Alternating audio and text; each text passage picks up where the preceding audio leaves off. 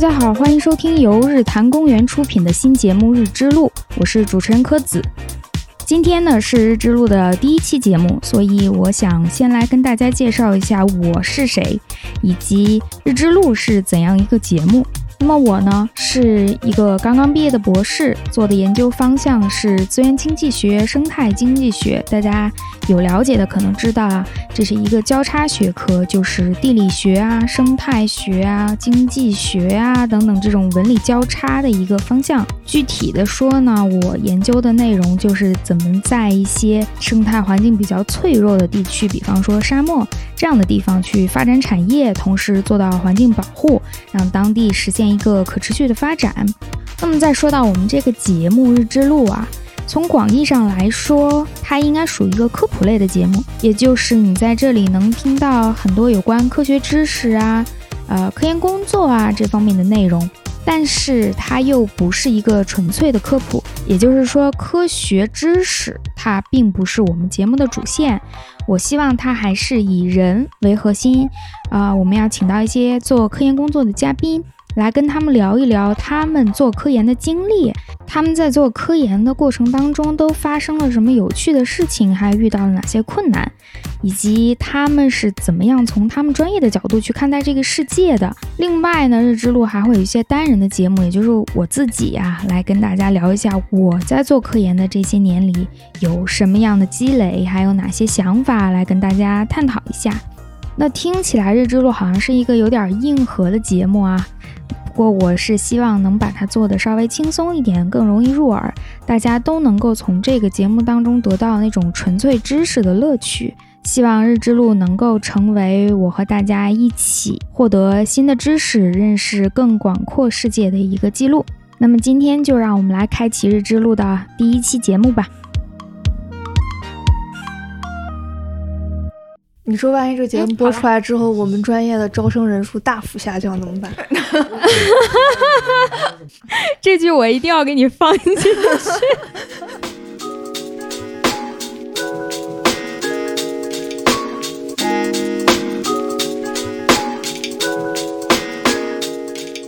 大家好，欢迎收听这一期的日之路，我是柯子。今天请到的呢是我的两位朋友，他们现在就在一直在笑。一位是花花，一位是老田，然后今天还有一个场外指导学姐，学姐 因为今天跟我们的主题稍微有点差距啊，所以就没有给她发话筒，她可以做一个场外指导，有话可以说，值得一转述的，我们可以转述到节目里来。那这期节目呢，两个嘉宾都是现在是博士生。今天为什么我们凑到一起？是他们俩的专业很有意思，他们都是我们两个凑到一起，难道不是因为我们都是失学儿童吗？对，因为疫情。对，也确实因为疫情，因为疫情相聚。本来他们是肯定不太可能见面的两个人，一个在国外，一一个在北京读，但是因为疫情凑到一起，我是猛然发现，哎，这两个人的研究方向挺有意思的。他们都是研究人类的。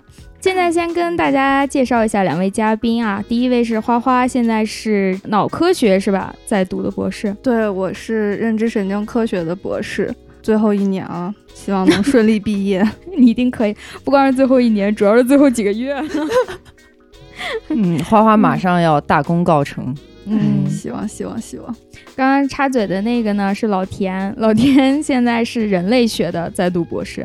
其实我是学院的名称叫社会与政治科学学院，然后我自己的专业是社会学。像因为我现在在英国，英国一般是可以有两个导师嘛，我的第一个导师是社会学，第二个导师是人类学，所以我就等于是沾了两边吧。好，因为两位都是在读博士，所以就先问一下你们的科研进展怎么样了。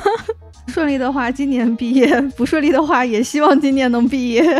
啊，倒也是，你还有两次机会，今年还有两个机会呢。对，现在就是处于在家写博士论文、毕业论文的情况。然后就因为现在是毕业优先级最大嘛，所以所有的工作都是围绕着毕业来做的。之后会把自己博士论文里面的两个工作再做成论文投出去，然后再做一些新的。这样。嗯。老田。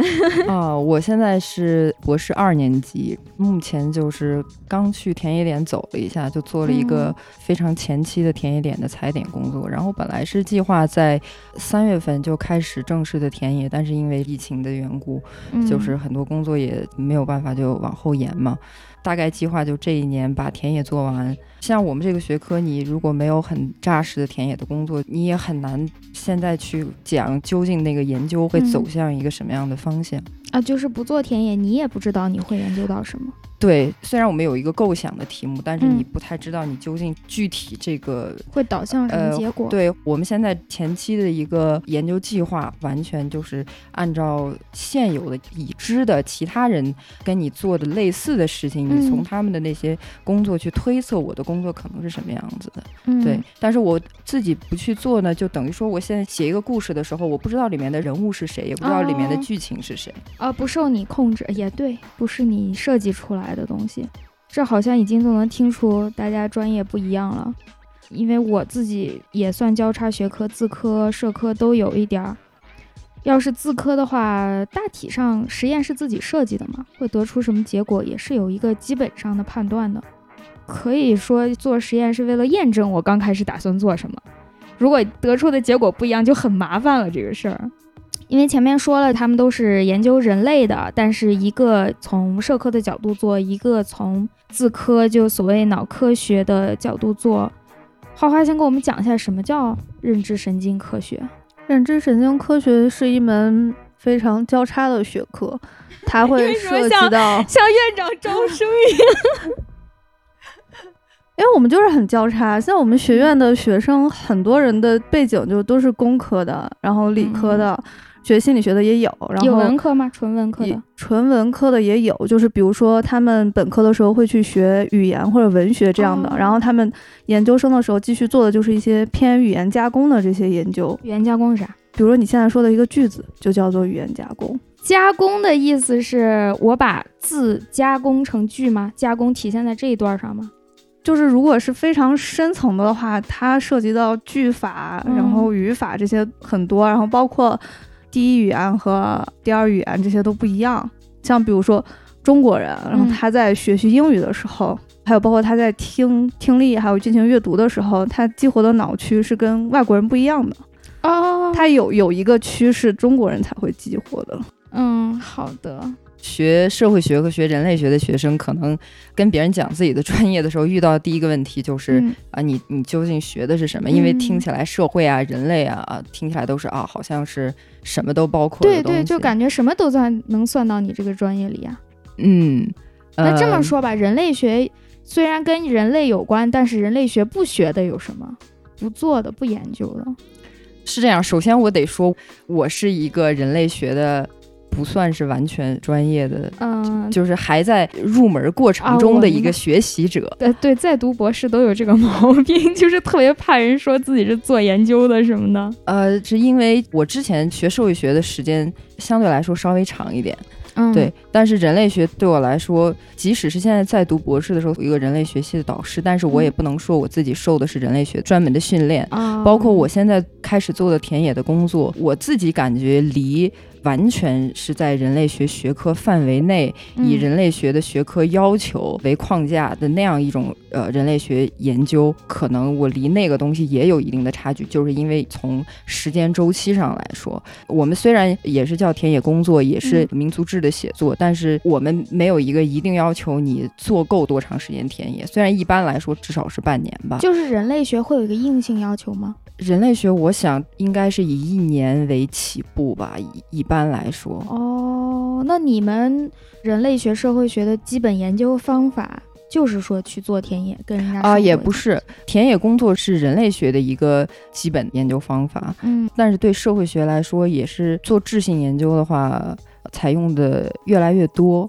呃，但是它不是唯一的，就是很多社会学的工作，如果是质性的社会学的研究的话，嗯很多是在做访谈呀这样的事情。田野工作是指你在一个相对来说有一定边界范围，这个边界不一定是物理的边界。嗯啊、就这个嗯社区，这也不一定说这个里面的人就一定认为自己是一个共同体或者什么。啊、哦这个是取决于研究者跟他自己的概念框架也有关系，就是嗯他在一个相对来说他觉得有边界的一个呃群体里体面，对嗯群体里面做时间比较长的嗯一段进入式的，嗯就一般我们叫参与式观察的这样的研究，这种工作是叫做田野。但是很多访谈可能是用一定的抽样方法，嗯你跟一定的人聊够一定的时间内容，这样子的工作。对哦，好，那花花同学，我也要重录我的学科，我觉得我刚说的不好。你刚你刚该不会是在拿着手机查自己学科定义吧？哎呦，突然这么要强，我真是 快重温我一遍。啊！好好好，那花花老师先来给我们介绍一下什么叫认知神经科学。我们这个专业呢，大类是在心理学下面的，然后它其实发展史比较的短，可能近几十年才出现的一个比较新的学科。嗯，然后像国内的话，也没有几个学校开这个专业，你找工作是不是感觉到？对，所以它会是一个心理学，然后计算机、生物医学什么都会交叉一点儿的一个学科。但嗯总的一句话就是，我们试图去弄清楚大脑是怎么工作的。哦，嗯，那花花老师，你们的主要研究方法是什么？比方说小田刚才谈到他们的所谓研究方法，就是怎么获得你的数据，获得你的研究的内容的一个事实结果。他们是做田野呀、访谈呀这种去跟人类这样的打交道。你们主要的方法是什么呢？我们就是把大家塞到机器里面去扫一下，这个是通俗的说法，因为我们是有很多工具的，比如说像脑电图、脑磁图，还有磁共振，嗯然后多种的成像技术去捕捉到我们脑的这个活动，然后我们再通过一些算法建模把这些信号给还原出去，然后再去解读。就比如说你在做一些任务的时候，你的脑区到底哪个地方在激活，嗯或者是你不做任务的时候，你哪怕就是在属于休息状态、非常放松的状态下，嗯你的脑也是非常耗能的。这种状态就是静息态。静息状态下，我们也有一些方法去探索静息态下这个自发的脑活动是怎么变化的。那这个你们用的仪器跟医院里的检查身体、检查疾病那个一样吗？一样，但是我们一般扫描的时间会比医院那边要长很多。像医院嗯它，比如说就磁共振的机器吧，可能就是给你两三分钟、三四分钟检查一下，但我们可能一个序列就需要扫十几分钟、三十分钟这样。你们观察是它变化的过程，对我们更观察的是变化的部分，但像嗯医院的话，它更多的可能是观察你这个器官有没有变化。嗯比如说，你这个脑部是不是有什么出血呀？嗯是不是有什么软化灶？是不是有脑瘤这些？但我们更多的是去观察功能的活动。嗯呃，我有一个问题啊，像一般去医院如果扫的话，不是都躺在那个机器里面吗？嗯你们是可以让它，比如说在认知的过程里面就呈现出来大脑的活动吗？对，可以，但是也是要求你的头动不能太大，因为头动的话会造成你这个信号会有微影。嗯，啊，就是躺那儿不能动呗。对，然后一般像如果是做任务它的话，可能就是按键任务，或者就是视觉的刺激。你躺在机器里面，然后给你看一些东西，比如说面孔啊，然后或者是引起你这个情绪的一些小短片，在看你这个脑的活动。但不能是让你真的动起来，头要动的那种。对对对，头一定要保持住。哇，我之前去花花他们那儿做过，啊，真的是你的脑还好吗？好还好。就我现在有一个头像，不知道你见过没？就是那个看起来特别五五彩，就是有一张那个专辑的封面啊，对对对，看起来特别复杂。那个那个嗯就是、当时我扫完之后，花花他把我的那个脑神经是吧？那白质纤维束好，给重建出来的。就是给我染了个色，然后把那个图发过来了。当时测那个就是他们的要求是，不但躺那儿不能动，而且是不能想事情，也不能睡觉。这个不能想事情，就是特别感觉很难难控制。对啊，还不能睡觉，就嗯真的是躺在那里一个冥想的一个状态，我就好痛苦。然后每次我就看那个快睡着的边缘，外面就有人喊我醒醒。那个测了好久，至少四十分钟，我觉得。对，因为你当时应该是扫了很多模态的影像，就是结构的、功能的，嗯，还有包括白纸的、脑血流的，我忘了有没有了。但是当时应该是一个基本上能测的全都测了的状态。然后我那天测完之后要去跟一个我不太喜欢的老师开会，他问我早上去干嘛，我去扫脑子，然后他就沉默了。哦，花花他们那个楼，就他们那个楼下。大家都会写自己学院的标语，前面四个字是什么？我忘了。探索大脑吗？探索大脑，赋能教育。赋是那个天赋的赋。Empowerment。对对对。然后赋能教育，老远的时候你去看，晚上那个灯一亮，就是贼能教育。探索大脑，贼能教育。也对着了。也对，也对。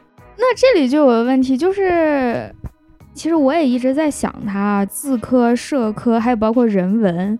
像国内人文和社科经常是没有太分科，大家最喜欢说你是理科生还是文科生，甚至工科经常都被忽略了，工科生就把你划到理科里头，嗯，人文和社科都叫文科生，嗯，你们怎么看？就是你俩都研究人类，到底为什么你是自科，他是社科？还有人文科学肯定也是在看人类，人类的艺术，人类的创造，这个人文、自然、社会、工程，你们怎么看它区别呀？妈呀，这个问题好大！你不留给我一点思考的时间吗？不用思考，又不不让你解决学科分类的大问题。就你平常感觉到你和，咱们就这么说吧，一个情感的反应，你觉得它是受神经激素各方面的这种生物上的反应更多呢，还是你把它看作一个社会行为、一个情感上的纯粹的东西？是这样，这其实是一个非常复杂的问题。这也是这几年社会科学吧有一个挺火的方向，叫 STS 科学与技术的社会研究。它是从社会科学的角度，或者说是社会学的角度来理解科学与技术。它这个方向呢，就有很多搞社会科学的人，嗯，开始慢慢的进入到我们所谓的自然科学的实验室啊这样子的工作环境里面去观察自然科学家们的工作。对，那你的研究对象是 他？对，就还是他的对象啊，嗯，比如说我去他的实验室，我是看自然科学家是怎么研究他的研究对象，就是人类研究人类研究人。对，现在呢也有很多社会科学家参与进来，当然是在自然科学家欢迎的前提下 啊，参与进来。这句话是让人觉得意义挺多的。对这个，哎，社会科学家和自然科学家。在研究的过程中有一个写作的过程，嗯，这个 STS 方向呢，也就是试图去弥合我们一直以来就很长时间的一个，不管是刻板印象也好，或者说是自然科学和社会科学之间一个鸿沟或者是断裂的的这样的一个状况。所以再回到你问的那个问题，就是人作为一个生物体，它肯定是像花花他们研究你的大脑啊。或者你的身体啊，有各种各样的这种反应，这个反应它是一个客观的反应。嗯，但是社会科学家来说，重要的是理解你个人的行为，你在社会生活中你相互之间的交往啊，或者说你在的这个社会情境里面，你们相互之间的互动啊，什么这些。但我大概理解你的意思，就是说。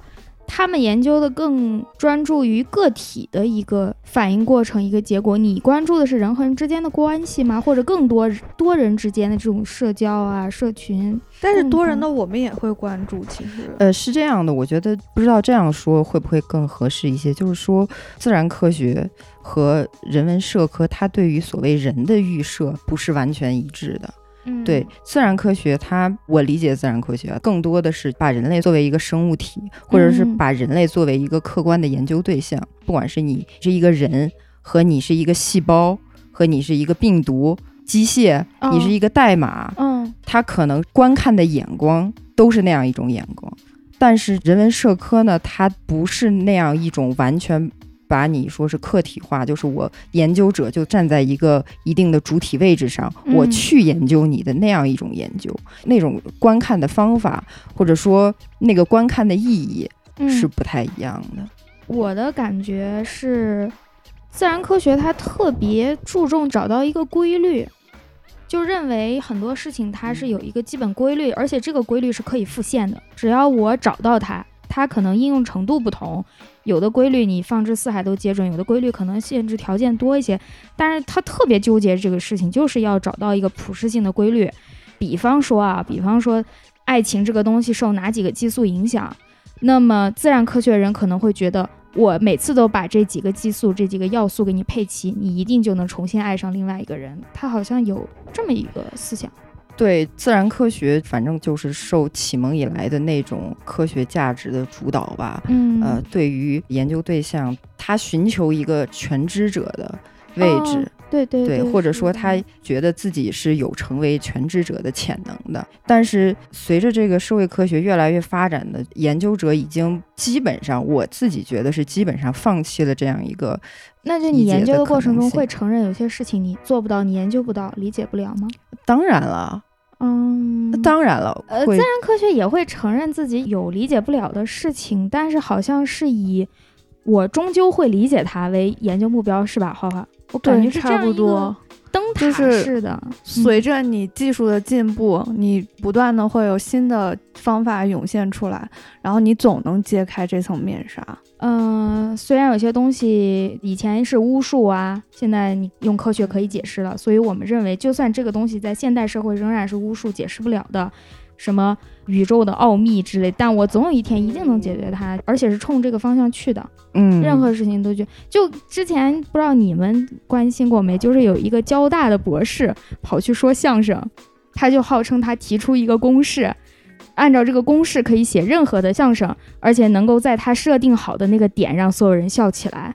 虽然这事你现在听他很可笑，我也所以他成功了吗？至少现在没有，我也很讨厌那个人。但那个人给我的感觉，他是一个特别典型的一个理工科的人。对，他的这个思维非常理工。他认为一切事情我一定可以掌握，哪怕我现在没掌握，但我需要冲着那个方向去。对，其实怎么说呢？我觉得这是一个非常乐观主义的 一种思考方式。我怎么感觉想到《三体》了？就是因为《三体》的前三章就在讲说物理规律不存在。哦，就是那个蚂蚁什么走一米一个洞，一米一个洞，但其实那个那个台球桌的台球桌的例子，比如说同样的一个规律，然后在世界的三个地方做同样的实验，它的结论不一样，大家就会很震惊，说为什么这个物理规律没办法复现？这个感觉就是自然科学的大家的想法，对对，大家就会觉得是一定会存在一个普世的规律，对。无迹可寻，这个大家就会觉得不可思议。我们老师特别喜欢问一个问题，是那你这个研究得到了什么普适性的规律？如果没有，他就认为你做的不是一个科学研究。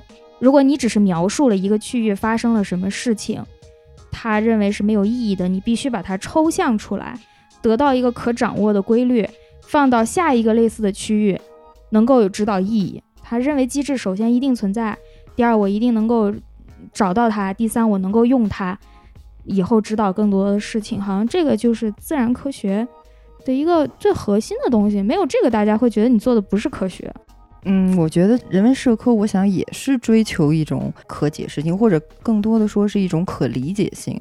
我们的工作就是，只要你尝试去提供一种新的理解他者的一种方式，一种可能性。不同的理解方式之间，我们可以说是没有好坏，是每一个社会的价值判断也都不一样呀。就是重要的是提供那个新的可能性，就是新的去理解事物的，或者是理解他者的这个可能。那你们的研究主题会不会就是不断在追求一个新鲜感、奇特感，会越做越偏？普通的人类生活已经不能吸引你们的注意了。这个怎么说呢？其实恰恰就是社会学和人类学所理解的最重要的面向，就是人们的日常生活。但是呢，它是从把日常生活问题化的这样一种方式，就是它把我们所有的理解事物，我们习以为常的。设定为理所当然的一些东西，重新给它问题化。比如说，简单的说性别，嗯，像北美那边的性别研究就是兴起的早一些。但是，比如说像对中国来说，大部分人来说，性别就是二分的。就是男和女，就是生物性的性别。对，但是今天的话，其实是有很多女性主义的学者了，在努力说的是我们对于性别，包括社会性别的理解，包括性别的多样性的理解，就是类似于我们把一些大家认为是理所当然的范畴重新问题化，这个是我们做的比较多的工作。花花们他们每次招被试的时候都要标注男性、女性是分开的。男性和女性大脑对于你们研究成果有什么很大的影响吗？或者你只是把它作为一个分类？性别差异是脑科学里面研究的一个很重要的课题。就比如说，你可能刚出生的时候，男孩的脑体积和女孩的脑体积就不一样，随着发育的变化，他俩可能也有差别。这么说是不是政治不正确？就是男性和女性的大脑确实是不一样的。是。那有没有所谓的就是谁擅长什么，不擅长什么？从普遍意义上讲啊，个体都不谈。那现在最新的研究没有表现出来特别的这种倾向性，就在功能性上没有差异。对，然后就之前不是有一个。特别特别有名的说法是说，男孩学数学要比女孩学数学学得好吗？就这个最常见。然后最新的一个 Meta 分析的研究，就 Meta 分析是把我很多的研究结论放在一起，然后再做一些统计和分析，去得出来一个最终的结论。然后他们最后发现，在数学能力上面是没有差别的，男孩和女孩。那它是一个相关性啊？大家的从事的职业、数学的成绩和他们的性别之间没有相关，是这个结果吗？这部分我没有印象，我印象比较深的就是他结论，他当时的结论没有说男孩就一定数学好，女孩就一定数学差这样。我觉得刚才花花说的非常重要的一点就是说，我们今天呢很容易有一些类似于男孩的学理科可能比较好，男孩数学比较好，很容易去自然的把它做一种生物还原论的推断，就是说是因为男性和女性生理上的差异导致。对对。但是实际上，我觉得花花说的很重要的一点就是，实际上你从生物的或者生理的这个意义上，你是往前推断不出来说是他在社会性的学习上的这种表现的差异的。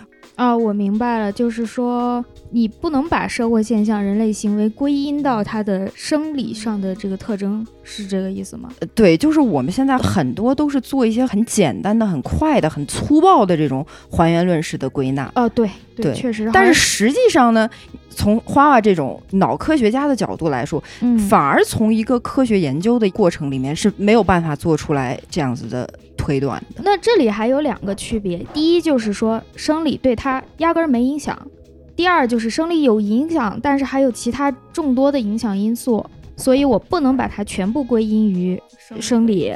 对，实际上教育表现来说，它是一个非常多方面的，因为你的那个社会性的成长过程。但生理还是占一部分，还是说真的完全不占？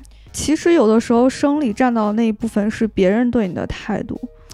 就是这个东西，我觉得可能是没有没有那么容易去做这个推断。对对对。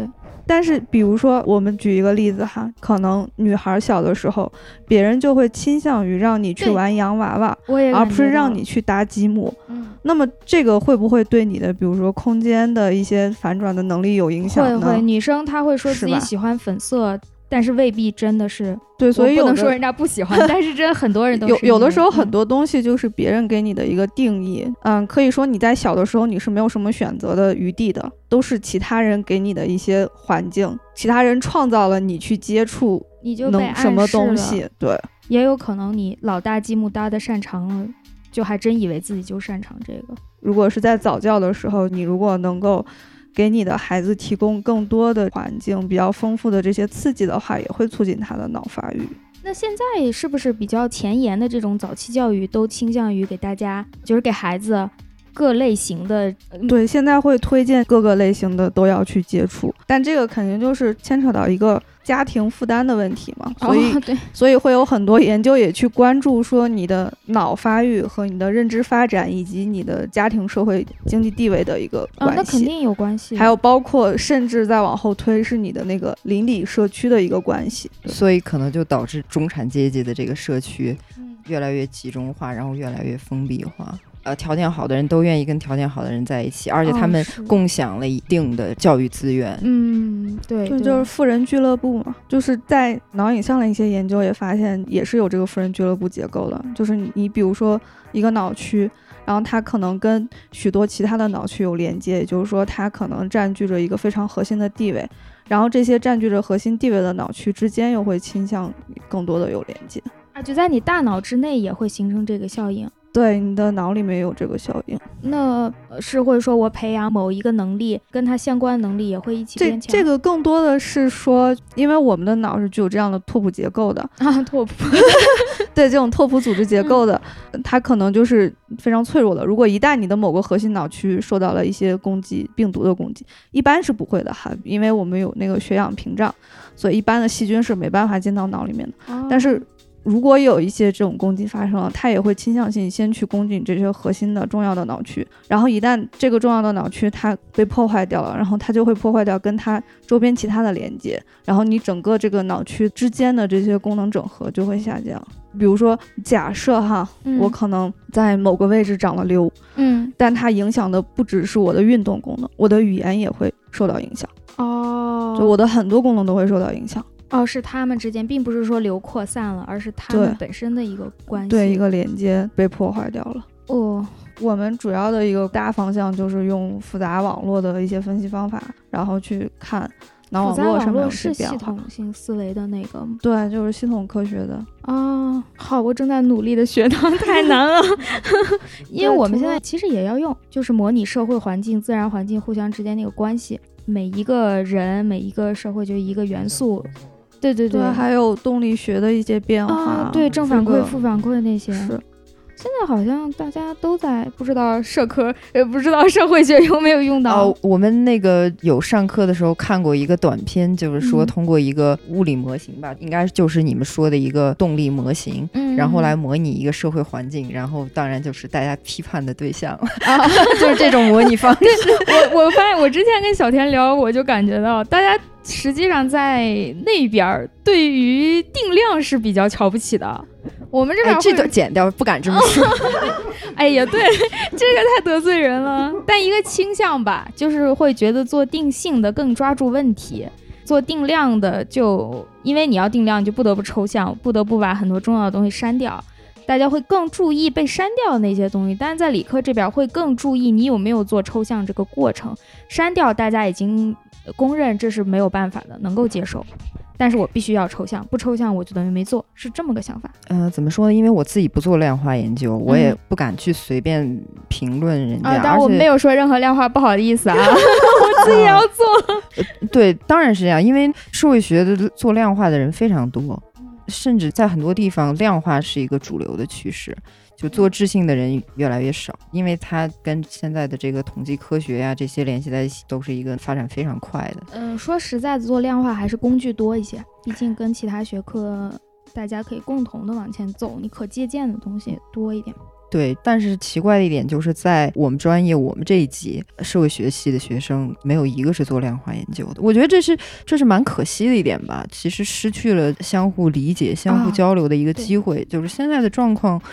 反正我自己接触到的也是感觉到两边的人对话的比较少一点，对，比较少。哎，那有一个问题啊，就是你们都是研究人类嘛，那么研究对象是自己同类这个事情，你们感觉跟研究其他东西的人做起工作来有什么很大的区别吗？像我舍友吧，我们一共四个人，两个人是做人的，剩下两个，一个做猴的，一个做老鼠的。猴就算亲戚吧，区别就是人哈，大家都是平等的交流的哈。然后像猴子的话，一般是像祖宗一样供着的，真是祖宗呀。老鼠的话，就是把它头剪掉，然后。相当于是给他一个非常温柔的死法。你不让他活着，你不看他的活动吗？嗯，他们不看，有一些是看活着的老鼠，比如说浙大的胡海兰老师，他们做的就是活体的小鼠，因为他们会做一些什么转基因啊，或者是什么蛋白的研究，呃，光遗传的研究。对，嗯。然后像我的舍友的话，他们做的是老鼠死了之后的细胞上的活动，他们做的不是活体的，那所以他基本上每天都要处决。一两只老鼠哦，处决 对，还要把老鼠脑袋剪掉，那个也给掐了，万一有动物保护。我有一个师兄说他在那个学校垃圾桶上看到一个小白鼠，他就凑过去跟那小白鼠说：“快跑！”小白鼠真。太惨了，在学校里就是没有任何地位，就等于说是在实验室里面，人类人为的给自己的研究对象对给了一个 hierarchy，就是给了一个三六九等。对，像猴子的话是非常宝贵的，一只猴子非常贵吗？贵，很贵。然后特别是像，因为现在我们研究人类的话，你只能用那些非侵入性的。神经影像技术，对，那肯定我不能把你扒开，不能给你插个电极。嗯，但是像猴子的话，我们是可以去插一个电极，直接在它的脑的皮层上面，然后我们再去。根据这个电活动再去建模，然后再去解析这个电活动。那会不会有些人类不方便做的研究，可以用猴子来做？对，就是很多都是用猴子去做，像做视觉的很多就是用猴子。哎呦，然后人的话其实也还可以，就癫痫病人的一个治疗手段就是会给他插一些电极。哦，还有就是会去采一些他们的那个电活动，但是他们那个都是在特定脑区，就不像猴子的话，你可以全脑。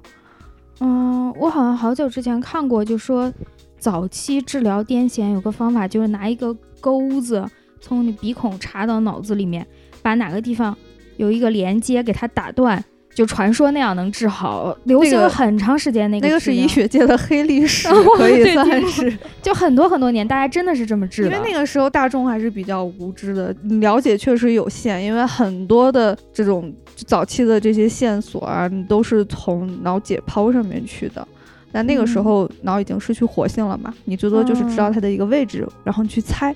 嗯，不像现在会有一些技术去推测到底这个时候脑到底是有一个什么样的改变。那你们做这些实验是不是得有一个就是申请吧、流程、手续这些？对，都会有，伦理是一定有的。你要做一个实验之前，你是会有学校伦理委员会，然后你要先把你的这些材料都写好，然后准备好，然后去申请，然后审批，然后通过了之后，他们会给你一个备案。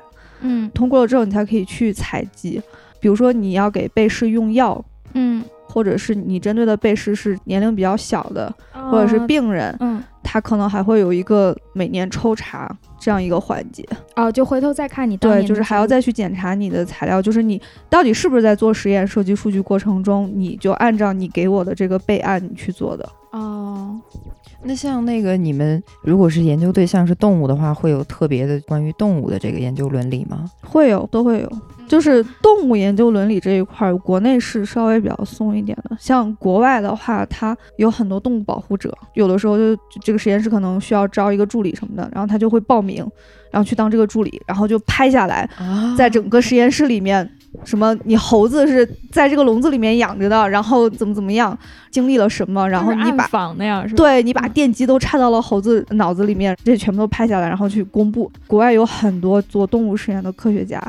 就被喷的不行了，然后所以最近就这几年，国内引进了很多这样的，在国外做不下去。对于国外这个动物的伦理是一方面是他们要求严格，另一方面就是动物保护者的反抗。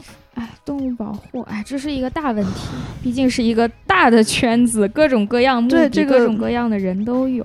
那你们应该也有吧？尽管是做做访谈，不伤害人家，你们应该也有。对，肯定是有研究伦理的要求的。我先说一个，我感觉我们跟花花不太一样的一点，就是说，我们作为这个研究者的角色，不是把自己作为一个有全职可能性的这样一个观察者。我记得我有一个老师就跟我讲过一句话，说 “use yourself as a tool”。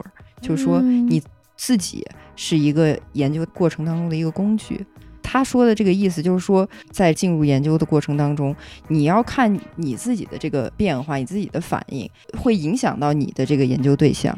他们害怕你做的过程中干涉到他的生活，对结果造成影响。不是，我们是一定会干涉到别人的生活的。对，但是重要的是去看你跟他交往的这个过程当中，你们之间的这个互动，他的这个反应是怎么样的，然后也要反思你自己的这个位置。就是，所以我们在研究的过程中讲一个就是反身性，就是你要不断的去反思你自己在研究当中的这个主体位置。就是你可能作为一个研究者，你的不同的表现，你跟研究对象之间不同的这种关系，可能导致你。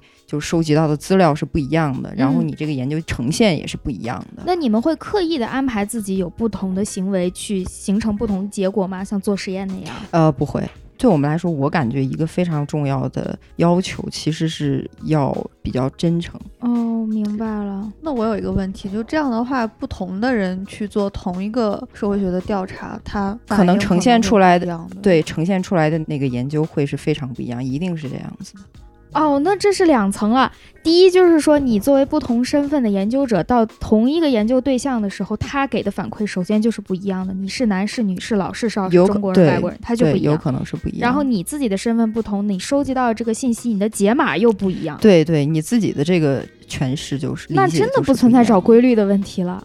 每个人这个个人的偏见的话，会在其中占很大。你们会占很大的部分，但是我们一定要为什么我说真诚的？就是你作为研究者，你要尽量把自己可能是偏见的部分，就是我们承认偏见，偏见不是说一定是不好的东西嗯，就是说你要尽可能的把你可能是偏见的部分要展示出来，就是你自己到底是怎么做的。哦，对，不是自己要不断的去减掉它，对，你要不断的去反思你自己的这个研究过程。那你其实你的研究也是不断的在研究自己，对对对对，对，这这就是说你自己怎么进入研究。哦，这真的完全不一样，完全不一样。对啊，咱们只要技术成熟，完全可以招一个学生来帮我们。因为我们全部都是流程化的，对，就是你只要按照我们只是流水线搬砖工，那对你们研究者的素养要求就非常高了。怎么说呢？做研究确实是一件蛮困难的事情。那怪不得文科就要多读几年，是有道理的。我们只要把技术学会就可以写了。对，再回到你刚才说的那个研究伦理的问题，嗯，我们也有这个伦理审查的过程，但是大家对它也有很多批评，就是觉得它已经成为一个过于形式化的一个东西了。但是这个东西也是迫使我们在做伦理审查的过程中，自己要去想这个问题，就是说，一个是对研究对象来说，你要不能伤害到别人，啊，对，而且你要说出去的东西，你你没有没有说就不许指导别人，不要到那儿干涉，说你这个生活不行，我跟你讲，我们城里是这样的，这。这种话是不许说，这是一个非常好的问题。不同的研究者对这个问题有不一样的立场。有的研究者比较偏行动派，他就觉得我作为研究者来说，看到了一个地方严重的不平等的问题，他觉得我就要为这些人发声，我就要试图去做一点事情，改善他们的状况。但是也会有一些研究者。不太持这样的立场，因为不是说他冷漠或者怎么样，可能有些研究者觉得我在这个地方的这个时间不足以改变这个大的结构性的问题，怕越帮越乱。对，也有可能。但当时我去扫脑子，花花就说，如果扫出你脑子里有问题，他是会告诉你，虽然他不以这个为目的，但如果他已经看见你这里有什么了，他是会告诉你的。对，就是因为我们也会扫一些医院会扫的那些序列嘛。比如说看脑出血的那些脑损伤的，那我们会告诉被试，如果你这个地方确实有问题的，对这个我觉得就是。那你们会想到承担责任的问题吗？我们只是告诉他你可以去医院检查一下，因为我们不属于医院嘛。然后我们也只是有跟医院合作的项目，医生会去帮忙看，但是他们不负责给你下这个诊断和治疗。对，就是没有诊断的。对他只是建议你去医院看，那就相当于体检呗。我看体检他还是我。对，而且我们体检还给钱呢，我们还有备试费呢，虽然很便宜啊，浩浩没有给我多少钱。我之前看到就是也有人研究自己，那他有什么伦理方面啊、流程啊，还研究要注意什么呀？呃，是现在有一些叫做自我民族志，就是把自己本身的生命经验拉出来作为一个审视的对象的这种研究方式。我自己没有做过这样子的工作，但是我猜想，因为你写自己的时候，你不可能只写自己。对吧？呃，对 你接触到的人，接触对对，你肯定要写你的呃朋友、你的社会关系、你的家人什么之类的。你也要想，你要呈现出来的东西会不会对他们有影响？你想讲一个你自己受创伤的一个经历，你想反思这个经历。嗯。但是你假如把当初伤害过你的人，在研究中，假如他们成为一个可辨认的对象，那是会有影响。他们如果可辨认的话，就可能会成为一个被别人攻击的、指责的一个对象。那这个。可能跟新闻的那个伦理有点类似，嗯，就是保护当事人的信息啊、隐私啊这一些。嗯嗯嗯，在研究里面一个基础的原则就是匿名性。那你们如果看到真的有违法的事情发生呢，就很严重吧？不说一般的那种小的违法犯罪，达到犯罪的程度呢？啊，这也是一个非常非常尖锐的问题。那我不就干这个来的？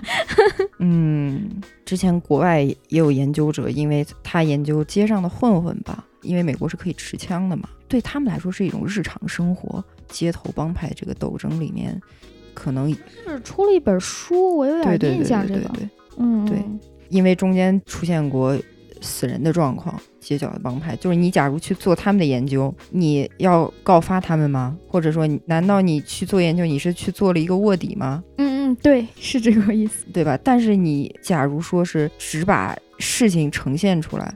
或者说你甚至默认了，甚至纵容了，甚至是协助了这样事情的发生啊？那这个是被允许的吗？其实我觉得这个，嗯，因为有时候当你身处在一个情境里面的时候，有时候不是来不及你深思熟虑的，可能你在的时候那个事情就那样发生了，对，来不及阻止，可能就是来不及做任何事情。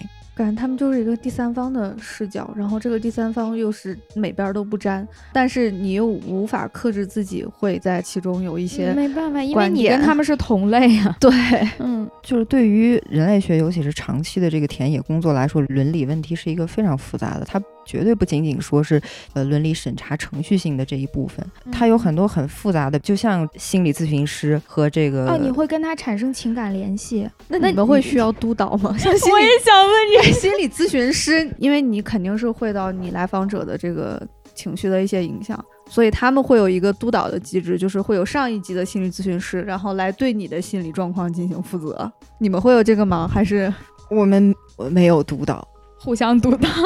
那你们会有那种社会学家，就比如说研究一个群体，然后整个自己陷进去了，甚至。觉得自己难以自拔，这种事件会发生？我还真的不知道，我猜想可能会有，但是不一定研究者会公开的把它表现出来，或者是把它写作出来。就还没有很著名的这种事件出现过。嗯，我不敢说，因为能说我阅读的积累有有那么多。我明白。对，但是我觉得这个是很有可能的。如果做到两年、三年的那种田野，对，有应该说不产生情感是不可能的。对，不管是哪一类情感吧。对，我原以为花花会是比较客观、遇到伦理问题比较多的那一方，因为他的角度更加的把人类当成一个客观研究对象，听起来更冷漠一些。但是我们更多时候就是你数据整理完了之后，你只有一个被试编号，他的很多信息是抹掉的，你是不知道这个人具体他生活中经历了什么。我们是。啊，我我的想法就是因为你把它什么都抹掉，把它看得太客观，可能会对你们的审查更严，防止你有更多的这种冷漠的、不人道的、不尊重的这种行为出现。这个我们一般在实验中，就是因为大家学的第一课都是科研伦理，特别是你做一些比如说像情绪诱发的实验。有的时候会给你看一些非常恐怖的、恶心的那些图片，因为它要刺激你那个情绪达到那个阈值，你机器才可以检测出来嘛。这个事先跟被试都要沟通好的。如果被试在任何环节觉得不舒服，他有权退出，而且他退出还可以拿到被试费。这种试验是不是比较贵啊？但是你相信我，那个情绪启动材料你是不想看的。那么严重吗？对，不是一般的恐怖片啊什么？对，不是，它就是诱发你的恐惧，还有你的恶心的那些情绪。但是因为每个人承受的极限也不同嘛，我们之前就有出现过类似的情况，就是这个被试他说他知道很恐怖，但是他进去之后没想到这么恐怖，然后听起来像我。对，出去之后做完实验之后的几天，他的情绪都受到了影响。这个事情当时大家就会觉得，作为主事，你当时没有及时中断实验，这是可能真没发现。如果他忍着不说，你也没法知道。是，所以，哎，但会不会就是说，比方有的人他忍耐恐怖的极限能力高，有的人低，那会影响你的研究结果吗？因为我没有具体做这个实验，我我猜肯定是会有的，肯定是会有影响的。就如果有的人他真特能忍，特没有感觉，你这个实验结果会不会没法用啊？有可能有这样的情况，那挺矛盾。你必须找一个真的会有感觉的人，可是真的有感觉的人就会让人家不舒服，所以就是在你的承受范围内嘛。所以就是也就提示大家，如果你真的参加了这样的实验，你中途有任何不舒服，你要马上跟你的主事说。哦，你是有权退出的。他一开始也会跟你说清楚你有这个权利，但是很多人是不去用这个权利。就我觉得忍一下或者怎么样，就看你的承受阈值。有些人是真的会受到影响。哦，还挺难想象的，得恐怖到啥份儿，让人两三天都忘不了啊。对，既然他愿意来，他肯定不是一个平常就很胆小的人。对，那他当时自己的说法就是没有想象到这个东西是这么的恐怖，咦，钱不好挣，真的不好挣。我那个躺四十分钟我就嫌累。你躺在那儿什么都不用做就可以拿钱，已经很幸福了。对，当时花花还跟我说说这个可能费用不是很高，因为什么损伤也没有。这还有什么挨打的？倒不会打很重，会怎么抽一下？那个我也没有做过，我没有做过这么凶猛的实验。他的损伤可能不是咱理解那种殴打的程度。哦，你给我们讲讲你的田野吧，可以不要讲地名人名，随便讲讲。像这次做田野，你不是去踩点吗？你都踩点需要干些什么？后面你准备干什么？这样？妈呀，真的要讲这个吗？随便讲讲，因为你觉得没意思是吗？讲了也可能不用。不是，我觉得就你们所谓的踩点是跟电视剧里那个罪犯踩点一样吗？从这里到银行门口需要走几分钟，然后警察几分钟能过？哎呀，没有啦。这样说吧，这次就是碰巧有一个机会见几个联系人吧，向他们打听一下现在大致的状况啊，大概什么时候能去啊？他们有可能会能带我去哪些地方啊？那你现在准备问什么问题？准备做什么研究？这些跟他们讲吗？他需要知道吗？啊，他们需要知道。哦，他会给你推荐合适的被访人吗？呃，也不算是被访人吧，因为我现在其实还没有到具体的田野工作的那个程序里面去。我会跟他们讲我现在在做什么，或者我要做什么，他们也会根据我说的，他们会自己去判断，说是可能什么是跟我这个相关的。哦，嗯，比如说他们会说，那我家亲戚现在在哪哪哪哪哪儿，那到时候你去他那儿看一看。那你们一般做田野都要有踩点这个流程吗？有没有说？哎，没有啦，这趟就是我有这么个机会，顺道去看看。我没有，就去看看。嗯，去看看能做的话，我可能就留那儿了。你们就是有没有说去一个地方一定要找人把你带进去？比方说你先通过什么渠道认识那里的谁，把你带入这个村？有没有说你作为一个陌生人，直接进入一个社群、一个村里面去做调研，这样能被接纳吗？你即使是作为一个陌生人去一个社区，你你也肯定是有先认识的人，从来没有说你是这个村里一个人都不是不是。我的意思是，你也一定会先认识什么人，就在那里面你会遇到什么人。进去的第一个认识，第二个认识的人，对，你会遇到一些人。去药材市场那一次呢，也有认识，那次也有人带我。就是大家普遍还是要找一个认识的人带进去吧。这工作好考验人脉啊！我也感觉，就是一定会有一个我们叫报道人，一定会有一个人，他更了解当地的状况。一般他是当地人，然后他有很多当地的社会关系。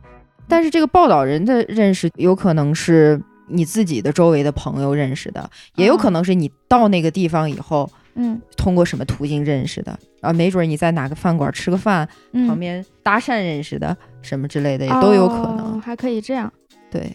我那那真的考验社交能力了啊！而且感觉就是你这个相当于是领路人吧？如果他接触到的层面不一样，然后你观察到的这个层面也是不一样的。对对对对，会是这样子的。然后你在这个，因为相对来说它是有一定范围的嘛，然后你在这个过程中，你还会认识各种各样的人，可能中间还会有有的人带你去新的地方接触新的人，就是他这个网络是不断拓展的嘛。所以感觉小田这个特别像花总的那个。新片口罩猎人那个，对 我感觉花总就是一个小田的角色，然后做了一个在疫情下的商人的一个。其实我这个可能不专业啊，但是我不是可能，我一定不专业。但是我的一个感觉就是，所谓这个田野的研究方法，其实好多学科，甚至不是学科，职业都在用。新闻要做那种。嗯，纪录片，纪录片对，也是必须跟人家同吃同住，让他接受你的镜头。还有就是像新闻，如果他要写那种即时性的报道的话，肯定也得长期接触。可能大家都有点类似吧？嗯，应该是这些有一定的相似性。嗯，对我的感觉就是，我原以为你会是更客观、更客观观察者的角色，但是其实他更像对观察者。其实社科这边更是一个观察者，你反而。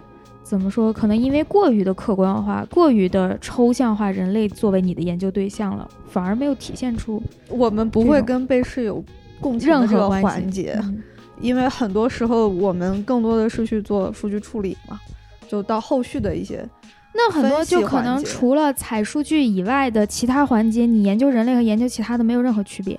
对可以这么说，我们没有那么多互动，也没有那么多互动的机会。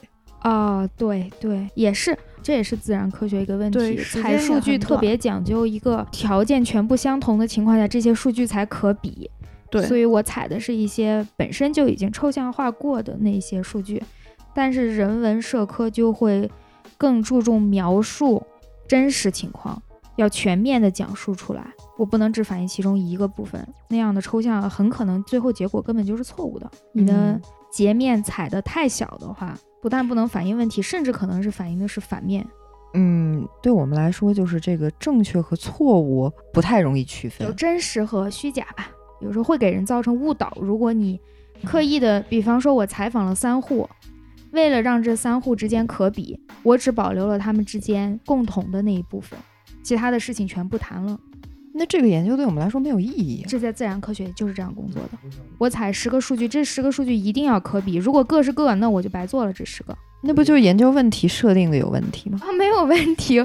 我要做的就比方说，我要找的嗯就是这个共性。我的研究问题可啊，能就是你已经，那你已经假设了一个错误的东西啊。嗯、不是说要他们十个人全部是一样的结果，就是说，比方说我在做一个性别的统计，十个人，我只知道这十个人五男五女，结束了我的实验。对。他的任何其他东西我不关心，然后我就用这五男五女的这一个结果就开始导出结论，而且你采所有其他的数据都是在浪费时间，我一点儿也不关心，我也不会说就是我不关心体重、身高，嗯我只关心性别。他们哪怕告诉诉我这些数据，我会把它删掉，除非我要写下一篇体重的书文章，比方说统计他们十个人的性别和他们的这个收入，想找一个关联性。假设啊，这是一个非常简略的一个模型，然后其中的两三个人告诉了我很重要的有关于他们收入的其他的一些影响因素，特好，特有用。但是剩下的人没告诉我，只有这两三个人告诉我了，那我就不考虑这个事儿，因为我没法做一个统一的比较，他们之间是不可比的，就是这个意思。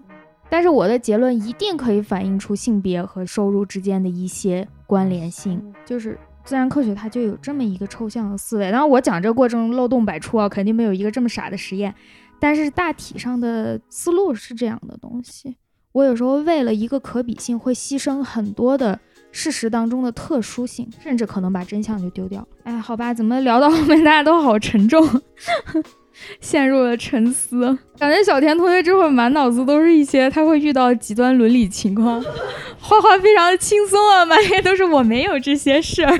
刚刚小田他提到说他们会有那种做自我民族志，对对，我们领域其实也有一个大佬，他就把自己塞到机器里面，每周扫两三次，扫了一年半，做了一个叫做 My Connectum 的 project，特别好。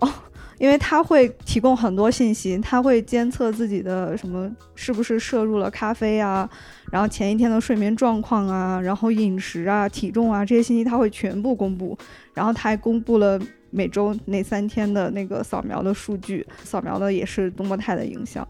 他其实就是想去看一个个体持续的一年的这么长时间的一个纵向的扫描那，为啥你们不做呢？这不是很好做吗？有要钱呀，啊？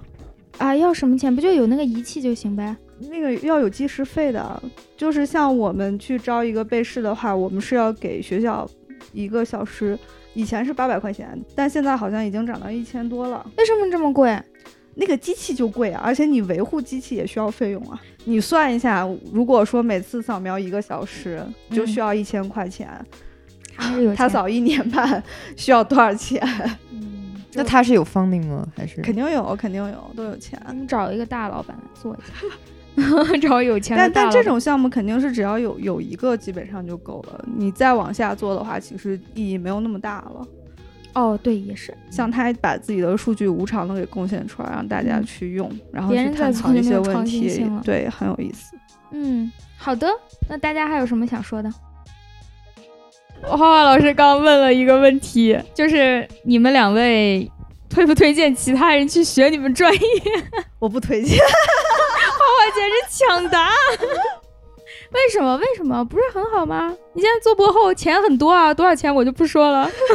不是这个专业，在国内它就是个坑。哎，生化环材也没有你们呀。我们跟生差不多了，我们其实跟生物医学工程这个专业差不多了。嗯，就生化环材，大家说它坑，但是你去市场上，你去公司还是有一席之地的。但是像我们专业是完全没有就业机会的，就是去去产业界的就做业机会研究对，你就只能做科研，然后做科研的话，这个路又很漫长，竞争又很激烈。好吧，小田推荐吗？推荐别人去读？我觉得想读就读呗。你看看人家，但是我觉得你假如是想有一个比较好的经济收入的话，还是不要考虑这个专业。想有好的经济收入，在座的这些专业都别读了，简直就不是想有好的经济收入就不要读博，好吧？你计算机的博士还是可以读一读的计算机干嘛要读到博士再挣钱呢？你的年纪都已经够人家开除你了。你是不是没有看过中科院软件所的那个？我当然没有了，。我的电脑水平就是 Word 呀，我看那干啥？中科院我忘了是去年还是前年的，他们软件所还计算所我也记不清了，反正就是这两个所之一。他们当时的应届生的年薪，博士啊，最低的是五十万，然后高的有一百多万。那计算机的博士大家还是可以读一下的啊。那好吧，这期节目就到这里，我们大家说再见，来，拜拜拜拜拜。